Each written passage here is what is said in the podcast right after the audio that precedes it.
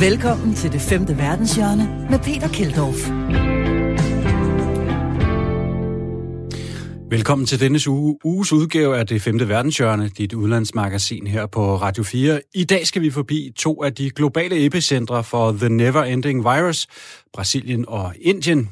I Indien har de gået hjælp med gang i en kæmpestor hindufestival, hvor millioner af mennesker bader i Ganges superspreder badning. Og så skal vi altså også høre om, hvordan Netflix kan redde EU. Lassen wir uns von den Römern unterwerfen?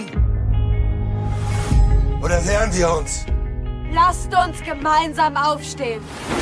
Ja, det er altså historien om, at Netflix hjælper os europæere om at få en mere fælles offentlighed. Fantastisk, at man bare kan se tv og så fikse EU. Så er der en polsk by, der er blevet erklæret for LGBT-fri zone, en FARC guerilla ABC-bog fra Colombia, en naziretssag i Tyskland og en fransk by, der er blevet udelukket fra Facebook på grund af byens navn. Alt sammen får du her i det femte verdenshjørne. Mit navn er som altid Peter Keldorf. Velkommen til.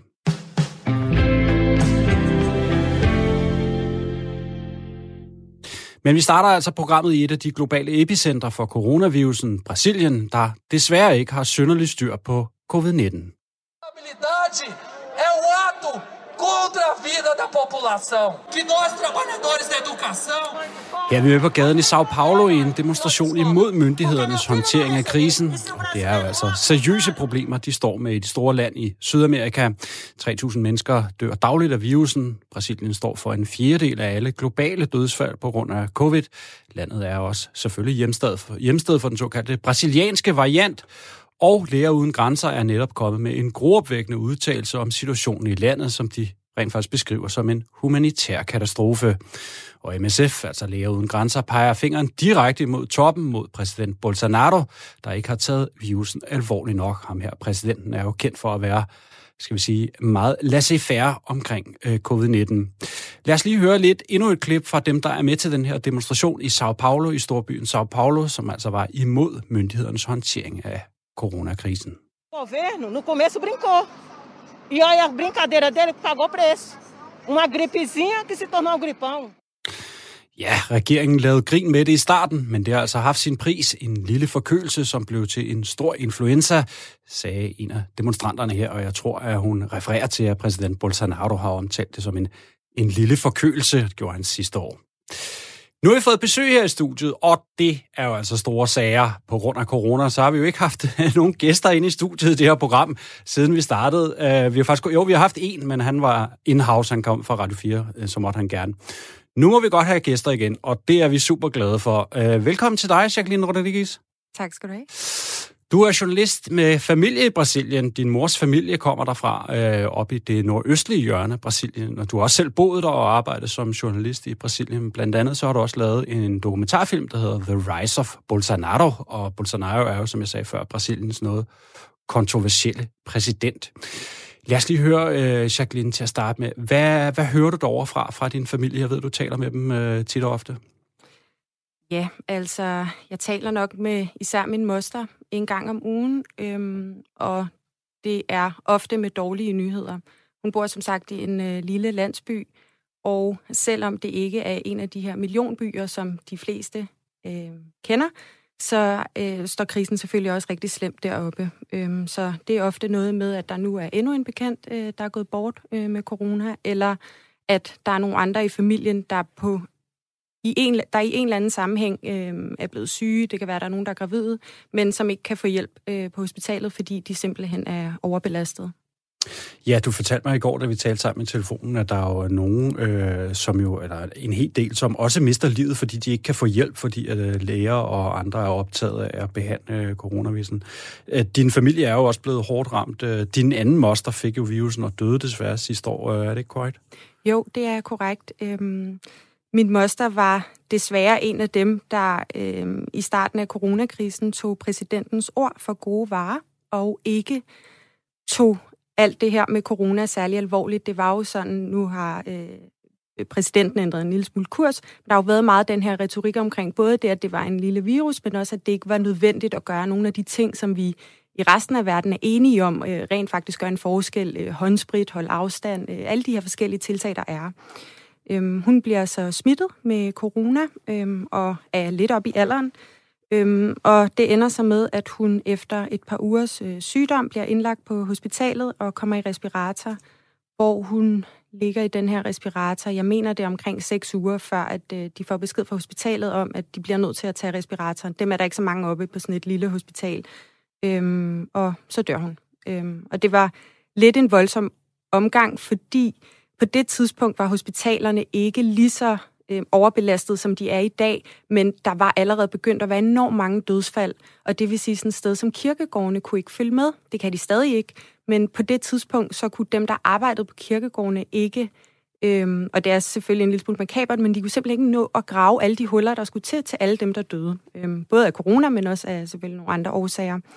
Øhm, så det ender med, at min onkel, øhm, jo, det skal lige siges, at de måtte kun være enkelte personer i bilen på vej ud til kirkegården, fordi det øh, allerede på det her tidspunkt fungerede som sådan nogle drive-by-begravelser, fordi det skulle gå så hurtigt. Øhm, så det, men øh, det ender så med, at min øh, onkel må hjælpe til med at grave hullet, mens de ligesom har, har kisten med. Øhm, og det tror jeg, enhver kan forestille sig. Det er jo selvfølgelig en, en meget anden måde at tage afsked med en af sine kære på, end, end hvad man selvfølgelig forestiller sig.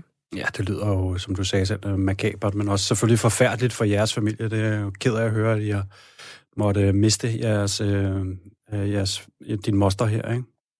Du har jo familie, altså både her i Danmark, øh, hvor du bor nu, men altså også i Brasilien, som du har fortalt om. Øh, altså to ben i hver lejr, kan man sige. Og de her to lande er jo dybt, dybt forskellige. Ikke? Danmark som måske en af de mest forsigtige og fornuftige, og du ved, vi gør alting, øh, hvad mor Mette hun siger, og alt det her, ikke? Og så Brasilien, som er fuldstændig anderledes. Hvordan er det at se øh, den her covid-19-krise udspille sig i to så forskellige lande, som du har øh, hørt lidt til i hver lejr? Det, der har været det helt særlige ved coronakrisen for mig, har jo netop været, at det er blevet enormt personligt, det der foregår derovre, på grund af, at det jo også har ramt min familie. Øhm, som journalist er jeg jo vant til at følge med i brasilianske nyheder og tale med venner og familie om, hvad der foregår i Brasilien. Og på stort set alle parametre kunne der jo ikke være mere forskel på de to lande. Men jeg har altid haft en eller anden form for sådan lidt professionel distance, også fordi når man dækker det, så har man også nogle gange fokus et andet sted.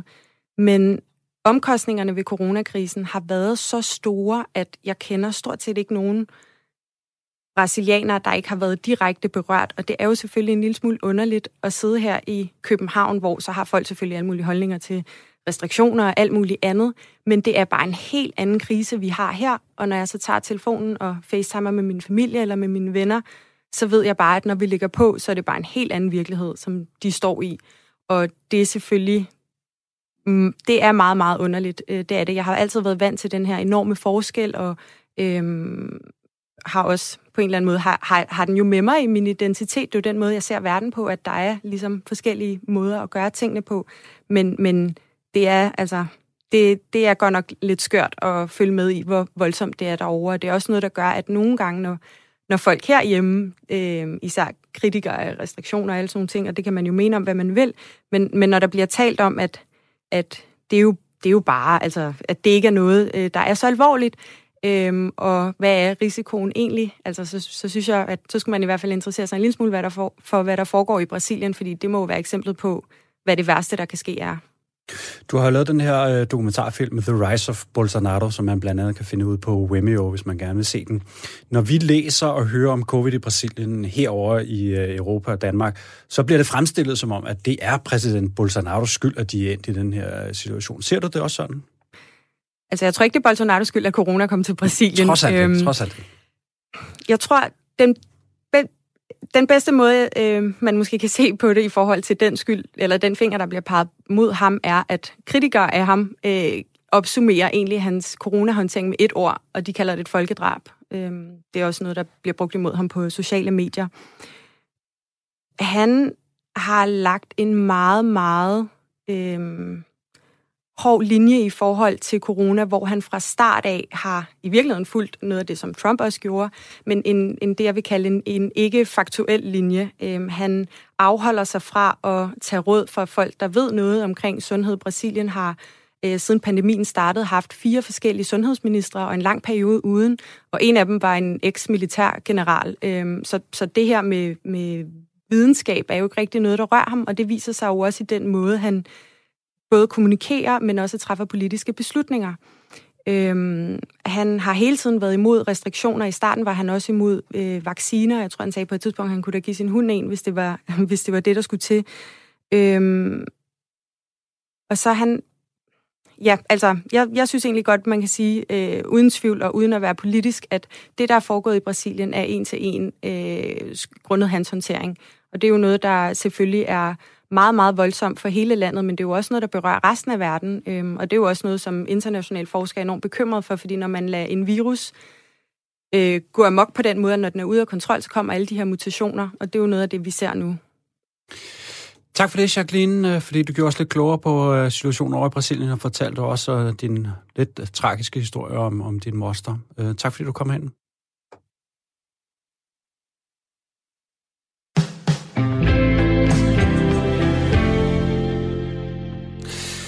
Så kigger vi mod Polen, hvor der er en by, som er kommet i store problemer, efter den har erklæret sig som såkaldt LGBT-fri zone.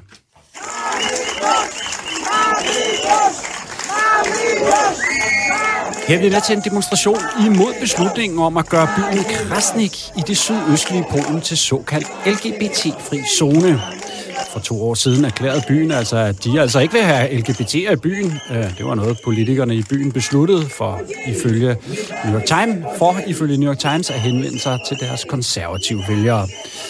Men nu har, nu har de altså mistet noget finansiel støtte og er altså blevet voldsomt kritiseret blandt andet af andre europæiske lande. Lad os lige høre en forklaring fra en politiker, som øh, fungerer som viceborgmester i byen Krasnik. Politikeren bliver spurgt om, hvad LGBT-ideologien er.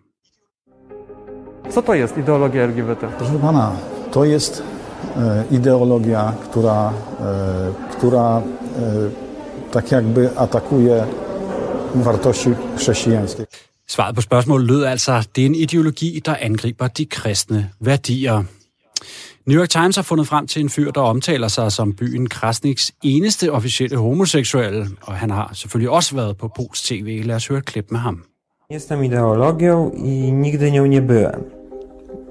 Więc, e, bo ideologia nie może sama za siebie mówić, nie może kochać, nie może nienawidzić. A ja takie uczucia posiadam. Jeg er altså ikke en ideologi, for ideologier kan ikke tale, elske eller hade, men det kan jeg, lød det her fra 22-årige Cesari Nierako, tror jeg han hedder, som faktisk blev nødt til at flytte ud af byen Krasnik til en anden by, som der så også desværre for ham har indført det her såkaldte LGBT-fri zone. Med mig nu på en linje har jeg Anna Werenberg, Polens ekspert og forskningsmedarbejder ved Koldkrigsmuseet ved Langelandsfortet. Velkommen til, Anna. Tak. Anna, prøv at fortælle her, hvad, hvad er det, der foregår nede i sådan en by der, så nede i byen Krasnik? Jamen, altså, de vedtog jo den her erklæring for to år siden i foråret 2019. Og det er jo sådan en erklæring, som hedder mod LGBT-ideologien, og faktisk også gender-ideologien.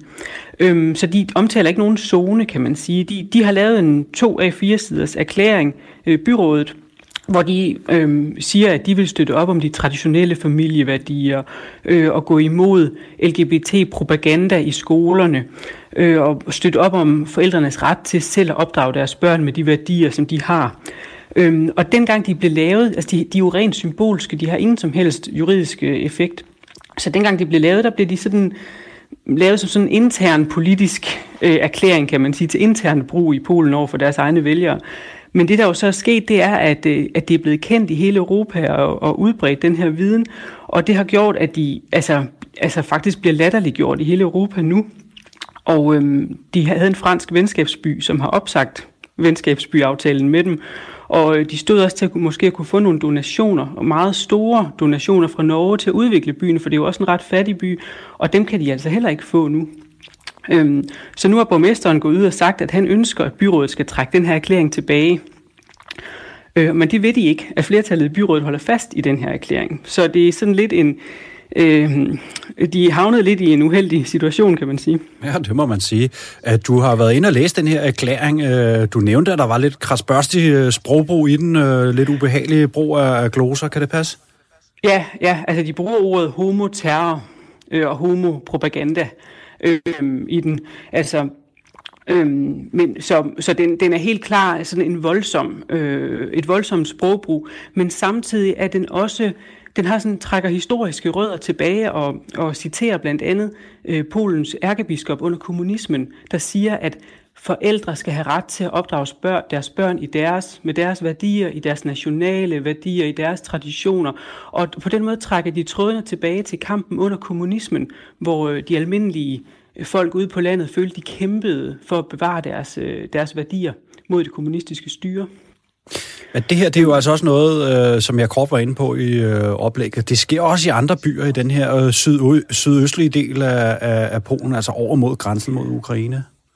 Ja, det er faktisk 100 kommuner cirka, øh, plus fem øh, regioner, hvor byrådene og regionsrådene har vedtaget den her. Der er lidt forskellige typer erklæringer. Nogle hedder bare øh, pro-familieerklæringer, og nogle hedder øh, anti-LGBT-ideologi-erklæringer, kan du sige. Og, og hvor, øhm, så det, det, ja. ja. Hvor, hvorfor sker det her? Øh... Det var jo faktisk en del af valgkampen. Øh, når man læser op på det, så kan man se, at i, der i 2019, der stod de over for et parlamentsvalg og et præsidentvalg inden for de næste halvandet år. Og der havde Varsjavas borgmester, som var ham, der, der blev præsidentkandidaten for oppositionen, han erklærede så i februar 2019 Varsjava for LGBT-venlig by.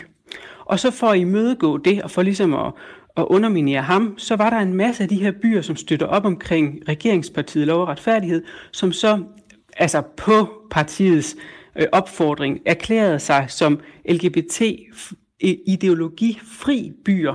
Og det var jo sådan en måde at underminere borgmesteren i Warszawa på, for ligesom at sige, at han udbreder bare en, en fremmed ideologi, når han erklærer Warszawa for LGBT-venlig by.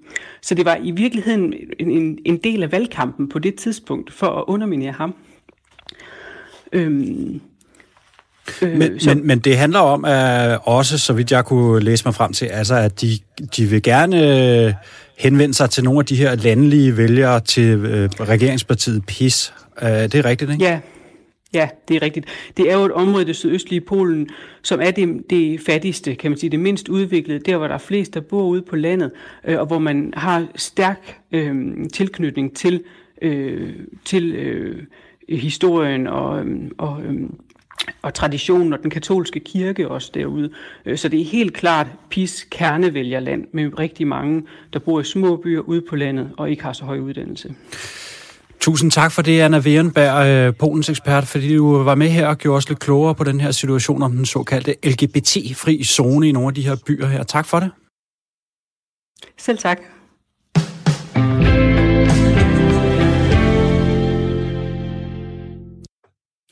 Her i det femte verdenshjørne, der elsker vi jo de gode historier, der altid kommer ud af at begive sig ud i den, verden, øh, ud i den store verden. Og det hylder vi jo hver uge med vores selvvalgte fortælling fra en, der har rejst meget eller arbejdet ude i udlandet. Det hylder vi med det her såkaldte postkort. Og i denne uge, jamen, så kommer ugens postkort fra Ditte Have, som er vært på TV2-nyhederne. Kære det femte verdenshjørne. Det her er et postkort fra øh, en gang, jeg var i Grønland med øh, TV-avisen. Det er mm, fem år siden, tror jeg. Øh, vi var på sådan en tur rundt i Sydgrønland sammen med kronprinsfamilien øh, og sejlede med sådan et øh, krigsskib, Triton, øh, rundt efter Dannebro. Så boede journalisterne sammen med alle de her matroser og soldater, der boede på det her krigsskib øh, som så sejler rundt omkring Grønland. Der fik vi så lov til at overnatte. Og min fotograf og jeg, vi havde fået øh, lazarettet som vores, øh, som vores form for kahyt. Og det var sindssygt spændende. Vi elskede at være en del af det der øh, skibsmiljø. Der var skaffningstider, og man levede jo, altså normalt, så er man også enormt meget i kontakt med alle mulige, når man er tilbage på hotellet, når man er ude at rejse og så videre. Men her var vi sådan ret låst af, at der var ikke noget øh, forbindelse til telefonen, når vi var ude at sejle. Så vi var fuldstændig afskåret fra kontakt til omverdenen. Jeg kunne huske sådan noget med, så skrev man en besked til sin kæreste, når man tog fra land, og så sejlede vi rundt dernede. Øhm. Men det gjorde også, at man bare blev sådan virkelig en del af det der skib der. Øh, og vi kunne virkelig, vi, det var virkelig sjovt, selvom det var meget få dage, vi var der. Men ah, den første dag, vi så øh, skal sove der, der er min fotograf, han er lige øh, gået, der er sådan et bedre toilet for enden af det der lazaret, vi skal sove på. Øhm, og jeg øh, sidder så og øh, gerne så kigge noget manus igennem. Jeg har egentlig lagt mig til at sove, men har lige sådan nogle papirer, jeg gerne lige vil ligge og kigge på. Og jeg kan se, at min fotografs øh, lampe, den er ligesom tændt over ved hans seng. Øh, det er sådan lidt længere nede i det der sådan aflang lokale. Øh, og jeg tænker, jeg kunne godt tænke mig også at tænde for læselampen over min seng. Så jeg, øh, der er sådan en snor. Jeg kan ikke lige finde ud af, hvordan man tænder for lampen. Der er sådan en snor, og så tænker jeg, så hiver jeg bare lige den der snor. og så går der så en alarm på hele det der øh, krigsskib, fordi at, øh, at det er jo, når man, altså, når man er på lazarettet, så er man jo til skadekommende. Og, øh, og det var så den, jeg var kommet til at hive i, den snor. Og det er jo så i sig selv virkelig kikset og virkelig pinligt. Det var sent om aftenen, det var noget bøvl. Men hvad der var værre, var, at ham, der havde nøglen til at komme ind i skabet, hvor man kunne stoppe den her alarm fra at bippe og blinke øh, på en stor del af skibet, han var ude at flyve. Det var lægen, og han var ude at flyve med en, fordi hun åbenbart skulle til Nuuk. Med helikopter. Så øh, i de næste halvanden time, to timer, der, der hamrer der sådan en alarm afsted på skibet, øh, fordi at øh, vi venter på, at lægen han kommer tilbage. Og på den måde kan man sige, at øh, altså, vi lærte jo rigtig mange at kende, for der kom virkelig mange ned for at se, at vi var okay. Men øh, min fotograf der, som min første rejsefotograf, han kom ud af det der bad, og han var bare sådan, hvad fanden har du lavet? og øhm, ja, på den måde, så synes jeg, så fik man også gjort lidt opmærksom på sig selv. Og så, ja, så tror jeg bare, jeg lærte, at man skal ikke altid hive i alle snore alle steder.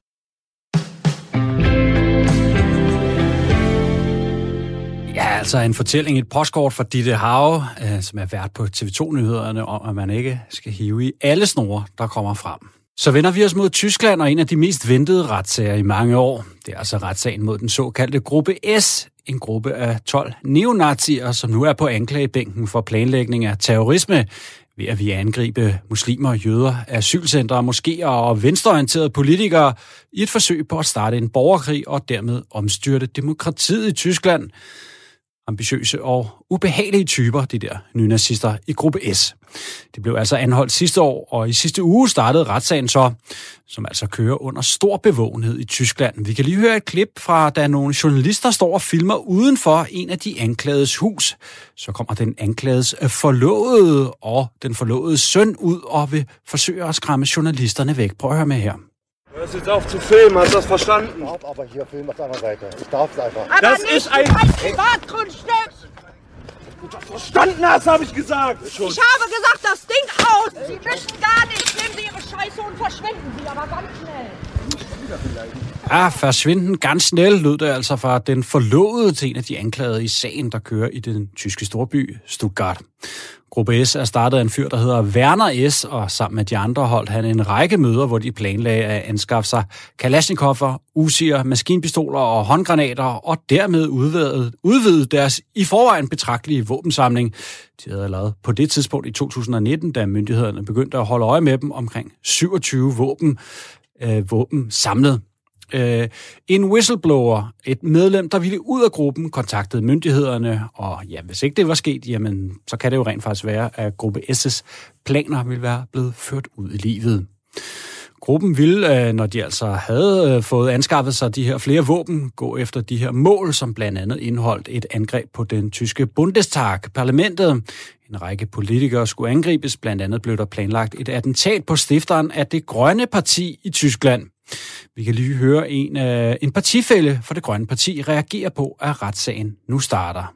Mit dem Sturm auf den Reichstag gemacht haben, wollten die umsetzen quasi mit der Kalaschnikow, mit schwerem Gerät, äh, indem sie Mitglieder des Deutschen Bundestages liquidieren, prominente Politiker äh, umbringen und dadurch äh, eine Art Chaos in der Republik erzeugen, Angst und Schrecken Chaos in der Republik, siger Sem Oestemir, medlem af det grønne parti, som altså sagde, at Gruppe S havde planlagt at omstyrte det tyske demokrati med Kalashnikov, og at de havde tænkt sig at angribe parlamentet, og at Tyskland skal tage den her terrorisme meget alvorligt. Kan man nok godt forstå.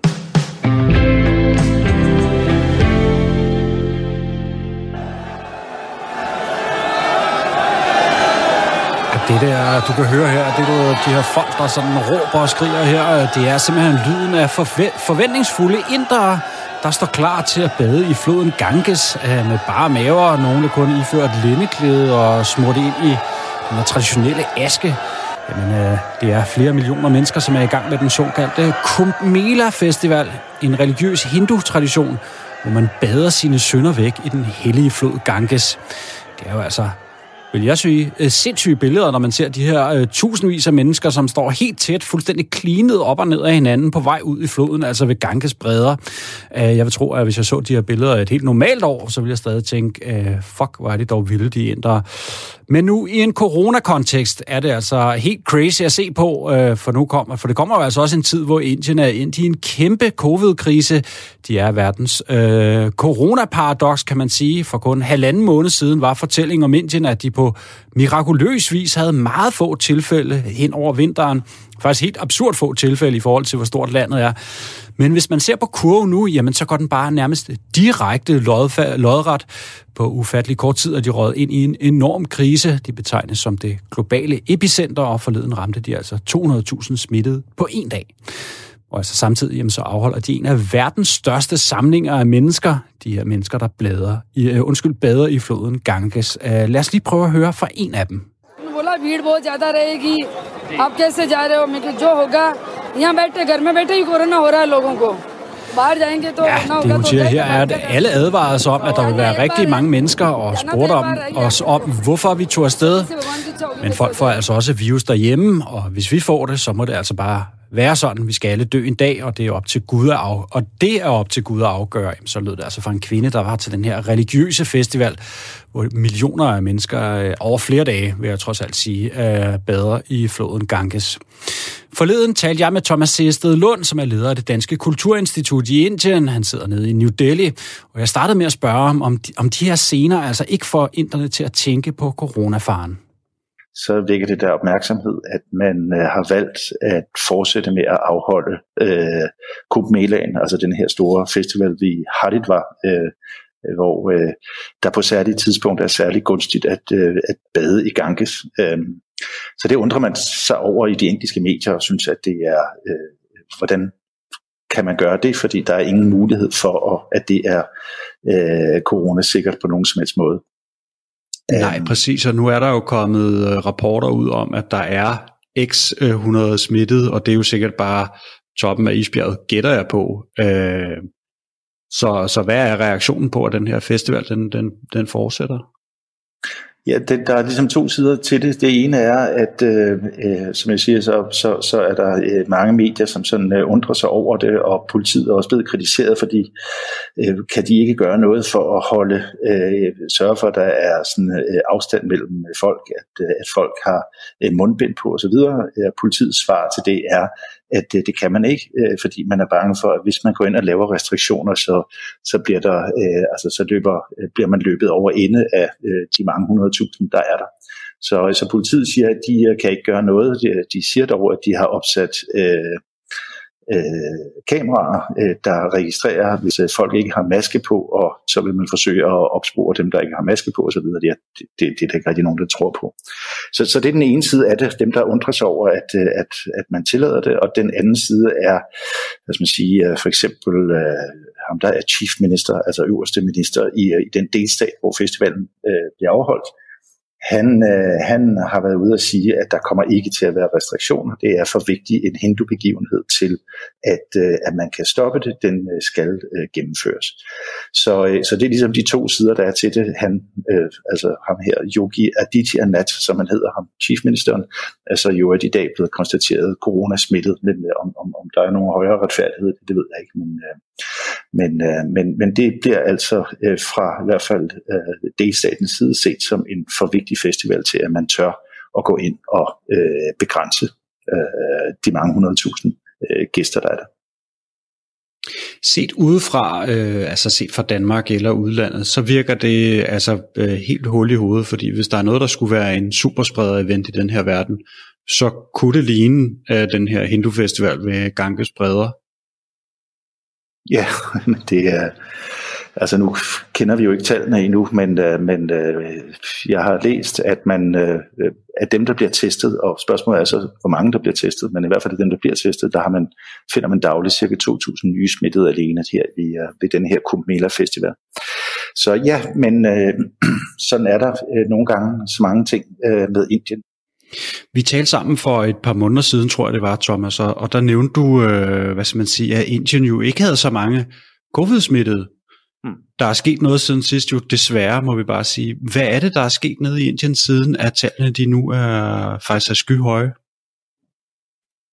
Vi troede i uh, slutningen af uh, 2020, uh, begyndelsen af 2021, at Indien var øh, hvad skal man sige, undtagelsen, der bekræftede reglen. Øh, altså at Indien øh, var et, øh, et, øh, et andet land, hvor, øh, hvor corona af en eller anden årsag, som vi så ikke rigtig kunne forklare, øh, ramte mindre hårdt. Det har ændret sig øh, dramatisk, som du siger. Altså fra øh, cirka marts øh, er tallene øh, steget voldsomt, og Indien er nu i gang med øh, anden bølge af øh, coronainfektioner. Øh, for øh, få uger siden, øh, der øh, nåede man det, det højeste tal, altså det nåede man cirka 100.000 smittede per dag, øh, og det var det højeste, der blev registreret i 2020. Øh, I dag øh, er tallet 200.000 smittede per dag.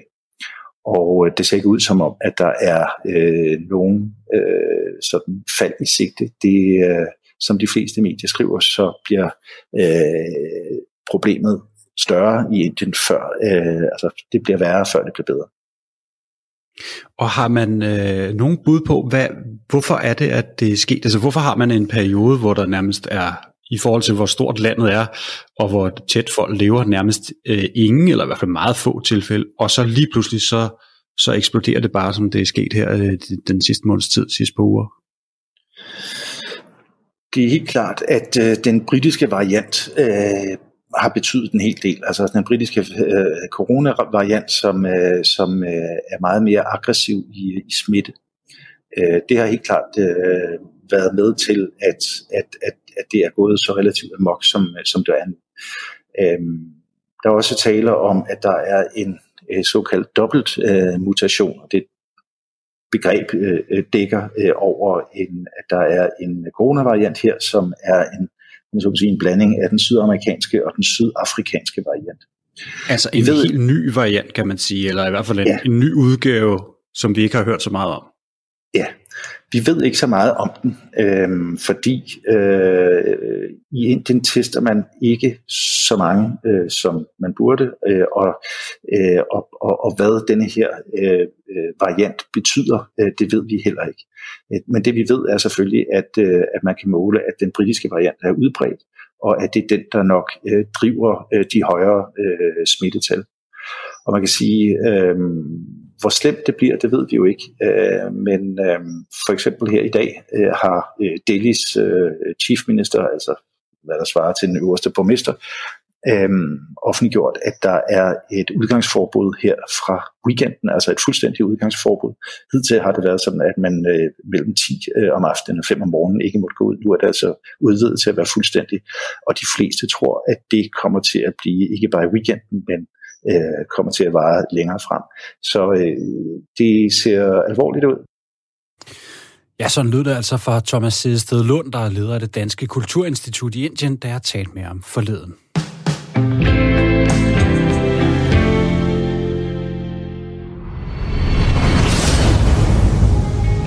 Rex! Lassen wir uns von den Römern unterwerfen? Oder wehren wir uns? Ja, det du hører her, det er måske, kun måske, vil jeg sige, EU's redning. Det er nu den officielle trailer til tv-showet Barbarians, der kører på Netflix.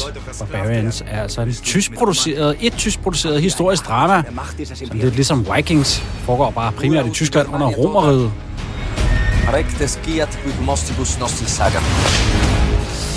Ja, ja. Øh, The Economist skriver, at det er den slags show, der kan få styrket EU, fordi europæerne aldrig rigtig har haft fælles offentlighed. Vi ser alle sammen vores egne tv-kanaler fra vores egne lande. Vi taler vores egne sprog. og ser vores egne film.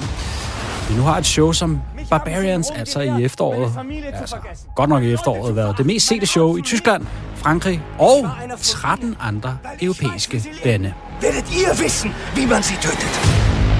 Lasst uns gemeinsam kämpfen! Det vil jo altså så sige, at så er vi oppe at ramme noget, der måske ikke helt antalsmæssigt, men i hvert fald noget, der minder om øh, en øh, fælles øh, europæisk tv-event. Altså lidt ligesom øh, vi gør, når det er finalen ved det internationale Melodi Grand eller finalen i Champions League. Altså et tidspunkt, hvor europæerne ser noget, noget på tv samtidig, hvilket jo rent faktisk normalt er forholdsvis sjældent. Men med, med Netflix og andre streamingplatforme, ja, så er det faktisk blevet meget mere ofte, skriver The Economist. Netflix har 58 millioner abonnenter i EU, og med undertekster, jamen, så kan de altså for eksempel se Barbarians samtidig, eller i det mindste nyde de samme kulturprodukter, det kan godt være, at de ikke ser på dem præcis samtidig. Øh, det har altid været et stort problem for EU, hvis man sammenligner med for eksempel en anden stor union, USA, Amerikas forenede stater. Jamen, de har jo en form for fælles offentlighed, de taler det samme sprog og ser det samme på tv, i hvert fald sådan nogenlunde. Uh, The Economist citerer Jean Monnet, som er en af EU's grundlæggende fædre, og som er med til at forene Europa økonomisk, for at, fordi at de ikke skulle slå hinanden ihjel, altså europæerne på slagmarken i de her endeløse europæiske krige. Og ham her, Jean Monnet, skulle altså have sagt, at hvis han kunne gøre det hele om igen, ja, så ville han i stedet for økonomien have startet med kulturen. Jeg kan huske, at jeg selv var på besøg i EU's hovedkvarter i Bruxelles på sådan en journalisttur, hvor man var inviteret af EU, og et af debatpunkterne var, øh, hvordan skaber vi en fælles europæisk offentlighed? Der foreslog jeg så, at man skulle hyre Jean-Claude Van Damme til at spille hovedrollen som pedellen i EU-parlamentet, der blev angrebet af terrorister. Altså, parlamentet blev angrebet, ikke pedellen. Van Damme som jo er europæer, han er fra Belgien, så vidt jeg husker, skulle så få hjælp af diverse karakterer, der stammede fra forskellige EU-lande i deres quest med at smadre terroristerne. De her lidt halvtørre EU-typer, troede jeg jokede. Gør måske også lidt. Mit forslag var i hvert fald sådan lidt over the top. Men måske kunne lidt få fælles kultur for europæerne til rent faktisk at føle sig lidt mere som europæere. Nu har The Economist, Netflix og Barbarians altså fundet ud af det. Fælles fjernsyn vil redde EU.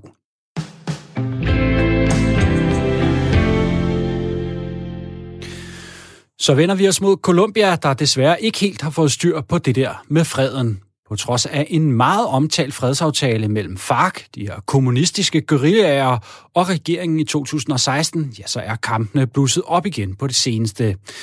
Det, som er sket, er blandt andet, fordi det er jo altså noget af et kludetæppe af forskellige fraktioner af guerillaer, venezueler og narcos og andre er blandet ind i en eller anden skøn, semi-uforståelig kolumbiansk pærevælling, men et af problemerne er, at der er nogle af de gamle FARC-medlemmer, som har forladt fredsaftalen, og nu er der altså kommet kampe mellem de her såkaldte FARC-dissidenter og regeringen. Men som altid i Colombia, jamen så er det svært helt præcis at finde ud af, hvad der foregår med FARC og de andre. Så vi allierede os med en, der var meget tæt på kilden, i hvert fald en af de skriftlige kilder. Sofie Sommer Lang er bosat i Colombia og var faldet over FARC-ABC'en, Fark-bogen, en surrealistisk blanding af manifest, tegneserie og Fargo-bog. Forleden ringede jeg til Sofie og fik historien om den såkaldte Fark ABC. Du har ligesom en, øh, en bog på, jeg ved ikke, 120 sider, øh, som er en blanding mellem et manifest, en ordliste, øh, tegneserier, gamle taler, øh, gamle øh, landbrugsprogrammer, øh, som ligesom skal guide dig til at være en ægte, øh, et ægte FARC-medlem og forstå øh, FARCs historie. Du har en tegneserie, som, som fungerer som øh, FARCs skabelsesberetning, øh, tegnet i sort-hvid, øh, som fortæller om, hvordan øh, FARC opstod øh, efter mange års konflikt og mange års jagt på, på særligt kommunisterne, som var utilfredse med med konservative diktaturer og så videre. Øhm, altså man har ligesom sådan et format, som, som er ekstremt sådan rettet mod en sådan øh, marxistisk, marxistisk-leninistisk herkomst, men som er skrevet i 2019. Øhm, så du får sådan et helt sådan Øh, forestil dig et Tintin, øh, en Tintins tegneserie i sort-hvid, der foregår i Colombia, og hvor at øh, FARC øh, er de gode, øh, og de liberale konservative og militæret er de onde. Det lyder det her jo som rendyrket socialisme nostalgi, et trip down Marxist lane, den her FARC-bog, som Sofie Sommerlang altså sad med øh, foran sig, da vi lavede interviewet forleden. Præcis. Øhm, du har ligesom marxisme kogt ned til, til, til tegneserie øh, og en, en våben en våbenæstetik, som, som står i, for, altså i forgrunden. Ikke? Altså det handler om det væbnede oprør og befolkningens ret til øh, altid og at lave et væbnet oprør mod de regerende. Ikke? De onde er, er militær, det er de rige øh, med, med fransk cykelstyrs overskæg og, og høj hat, øh, mens FARC de bare bliver altså, bumpet i sådan nogle sort-hvide øh, sort-hvide tegninger, ikke? altså med booms og afs og alt muligt andet. Den her FARC ABC er skrevet af en af dem, der var dybt involveret i at få øh, FARC, altså de her kommunistiske guerillakrigere, ombord på fredstoget. Men nu har forfatteren, guerillakrigeren, altså taget våbne op igen og er sammen med de såkaldte FARC-dissidenter en tidligere prominent leder af FARC, øh, der hedder Jesus Santrich, øh, det er i hvert fald hans alias, øh, som, som var en del af de fredsforhandlinger, der foregik i Colombia øh, mellem 2012 og 2016, men som så tidligere er, eller som så senere, undskyld, ligesom er sprunget fra, øh, fra øh, fredsforhandlinger, fra fredsprocessen øh, i, en, i en dyb skuffelse over dem, øh, og har dannet sådan nogle væbnede dissidentgrupper, og er vendt tilbage til, til, til det væbnede oprør. Ja, den fredsaftale fra 2016, som vi jo altså også hørte om herhjemme i Danmark, og endda gav den kolumbianske præsident Nobels fredspris. Ja, den fredsaftale virker til at være noget udvandet. Så jeg spurgte til sidst, Sofie, om der overhovedet er fred i Colombia nu. Der er nok tale om en fejlslagen, en fejlslagen fred, ikke? Øhm, eller en, en, en, en relativt sådan skrøbelig fred. Øhm, som i virkeligheden måske altid har været lidt dømt øh, til at mislykkes, fordi den altid har været i modvind øh, fra alle politiske sider, både fra øh, Øh, fra venstrefløjen og højrefløjen øh, og, og internt i, i de regeringer, der har siddet. Øh, så de arbejder selvom de arbejder hårdt for en fred, så, øh, så, så har den det ikke særlig godt. Øh, og som du siger, er der øh, både kampe øh, i diverse områder mellem øh, for eksempel tidligere FARC-medlemmer, altså dem, der hedder FARC-dissidenter, øh, og andre øh, milit- sådan halvmilitære grupperinger øh, og massakre. Øh. Så fred, det, det, det kan man måske ikke sige, der er... Øh, Krig er der heller ikke. en lunken fred og en lunken krig, kan man sige. Ja, sådan lød det altså for Sofie Sommerlang, der er bosat i Colombia.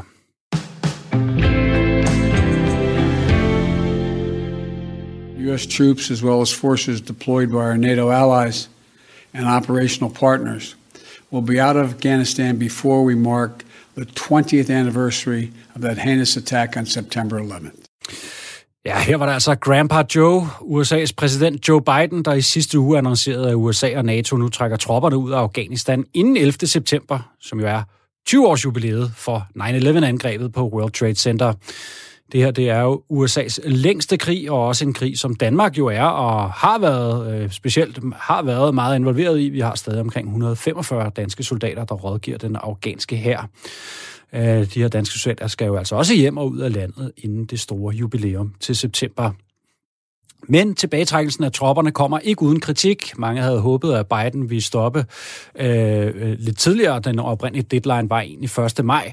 Øh, og mange mere håbede, havde egentlig håbet på, at øh, Biden ville være nogle af de amerikanske tropper blive, fordi mange mener, at Afghanistan vil gå direkte i det rot, så snart NATO og amerikanerne er væk. Det frygtes, at Taliban vil komme tilbage stærkt, og at det specielt vil gå ud over de afghanske kvinder. Det er en historie, der bliver nævnt i de internationale medier. Blandt andet har CNN og New York Times skrevet om det.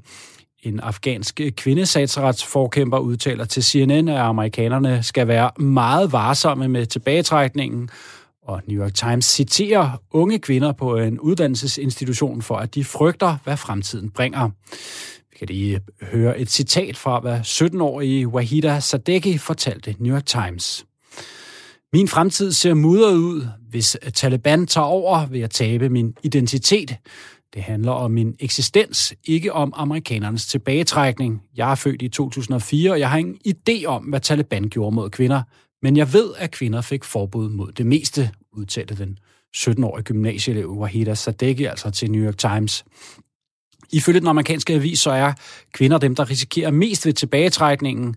Da Taliban kontrollerede Afghanistan fra 96 til 2001, blev kvinder nemlig, som øh, Wahida, øh, vi nævnte før, hun er inde på, jamen øh, så fik kvinder et forbud mod at tage jobs, øh, tage uddannelse, og i praksis så blev de øh, sådan en form for fanger i deres egne hjem. Jeg var selv i Afghanistan og filmede de danske soldaters indsats og fulgte efter dem i seks uger med et kamera over skuldrene i 2009 i Helmand-provinsen, og det var sgu, for nu at sige det helt ærligt, ikke øh, for børn. Øh, på det tidspunkt, der havde Danmark jo været en del af krigen siden 2002, hvor amerikanerne jo gik ind noget før i 2001, i månederne efter 11. september. Øh, Danmark havde så nogle forskellige bidrag med. Øh, Jægerkorpset var afsted, øh, men i, så i 2006 kom de så de første egentlige danske hold af soldater og var dernede fast, og det var så dem, jeg fulgte i 2009. At det var hårde tider for de danske soldater, øh, som jeg personligt har den yderste respekt for. Øh, der var jo også nogle af dem, der omkom, mens jeg var med nede og, og følge det her hold her og filmede dem. Øh, der er i hvert 43 danske soldater, som har mistet livet i Afghanistan. Med amerikanernes tilbagetrækning, ja, så kommer de resterende danske soldater altså også hjem. Godt for dem, mens udsigten for de afghanske kvinder desværre er noget mere dyster.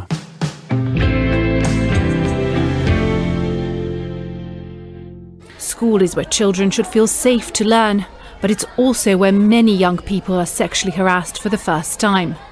Son, it's a shameful experience they ja, det du hører, det er altså forfærdeligt, må man bare sige. Nyhedsklip fra Sky News, øh, som omtaler historien om, at de britiske privatskoler er hårdt ramt af sager om sexikane og krænkersager mod piger, der går i skole. Over 11.000 har uploadet deres fortælling om det på den uh, website, der hedder If Everyone is Invited, hedder det. Uh, lad os lige prøve at høre et klip med en af pigernes udtalelser. I was constantly touched inappropriately at school by boys without my consent. I was pressured to send nude pictures to a boy in my year. Boys made up code names for the girls and then code words for the things they'd do to them. Ja, det her det var jo så altså en rekonstruktion, som en britisk tv-station har lavet, så det er altså ikke pigerne selv, man hørte på klippet. Det var tre forskellige udsagn, som så blev læst op. Men det er altså et problem, der har ramt øh, forsiderne af de britiske aviser og tv-stationerne. BBC skriver om en rape culture, en voldtægtskultur. The Guardian skriver, at der er en kultur af kvindehad, seksuelle krænkelser og overgreb, og at det er en del af hverdagen, når man vokser op i Storbritannien. Det er altså ikke kun i privatskoler, men ifølge de britiske medier skulle problemet være størst på de britiske privatskoler.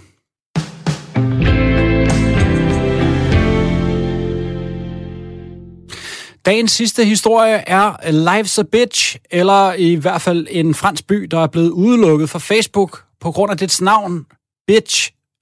Lyt med her fra et fransk tv-show dans la ville de Beach, donc Beach en Moselle, vit une ville privée de sa page Facebook pendant plusieurs semaines. Voilà, il a été ja, suspendu som øh, måske kunne høre ham sige, så var det historien om Vilde Bitch, byen Bitch i Frankrig, hvis officielle Facebook-side blev lukket ned af den amerikanske tech-gigant, fordi at Facebooks algoritmer troede, at den franske by var noget farligt, fordi at den engelske udtale byens navn, Bitch, jo altså åbenbart ikke går på Facebook.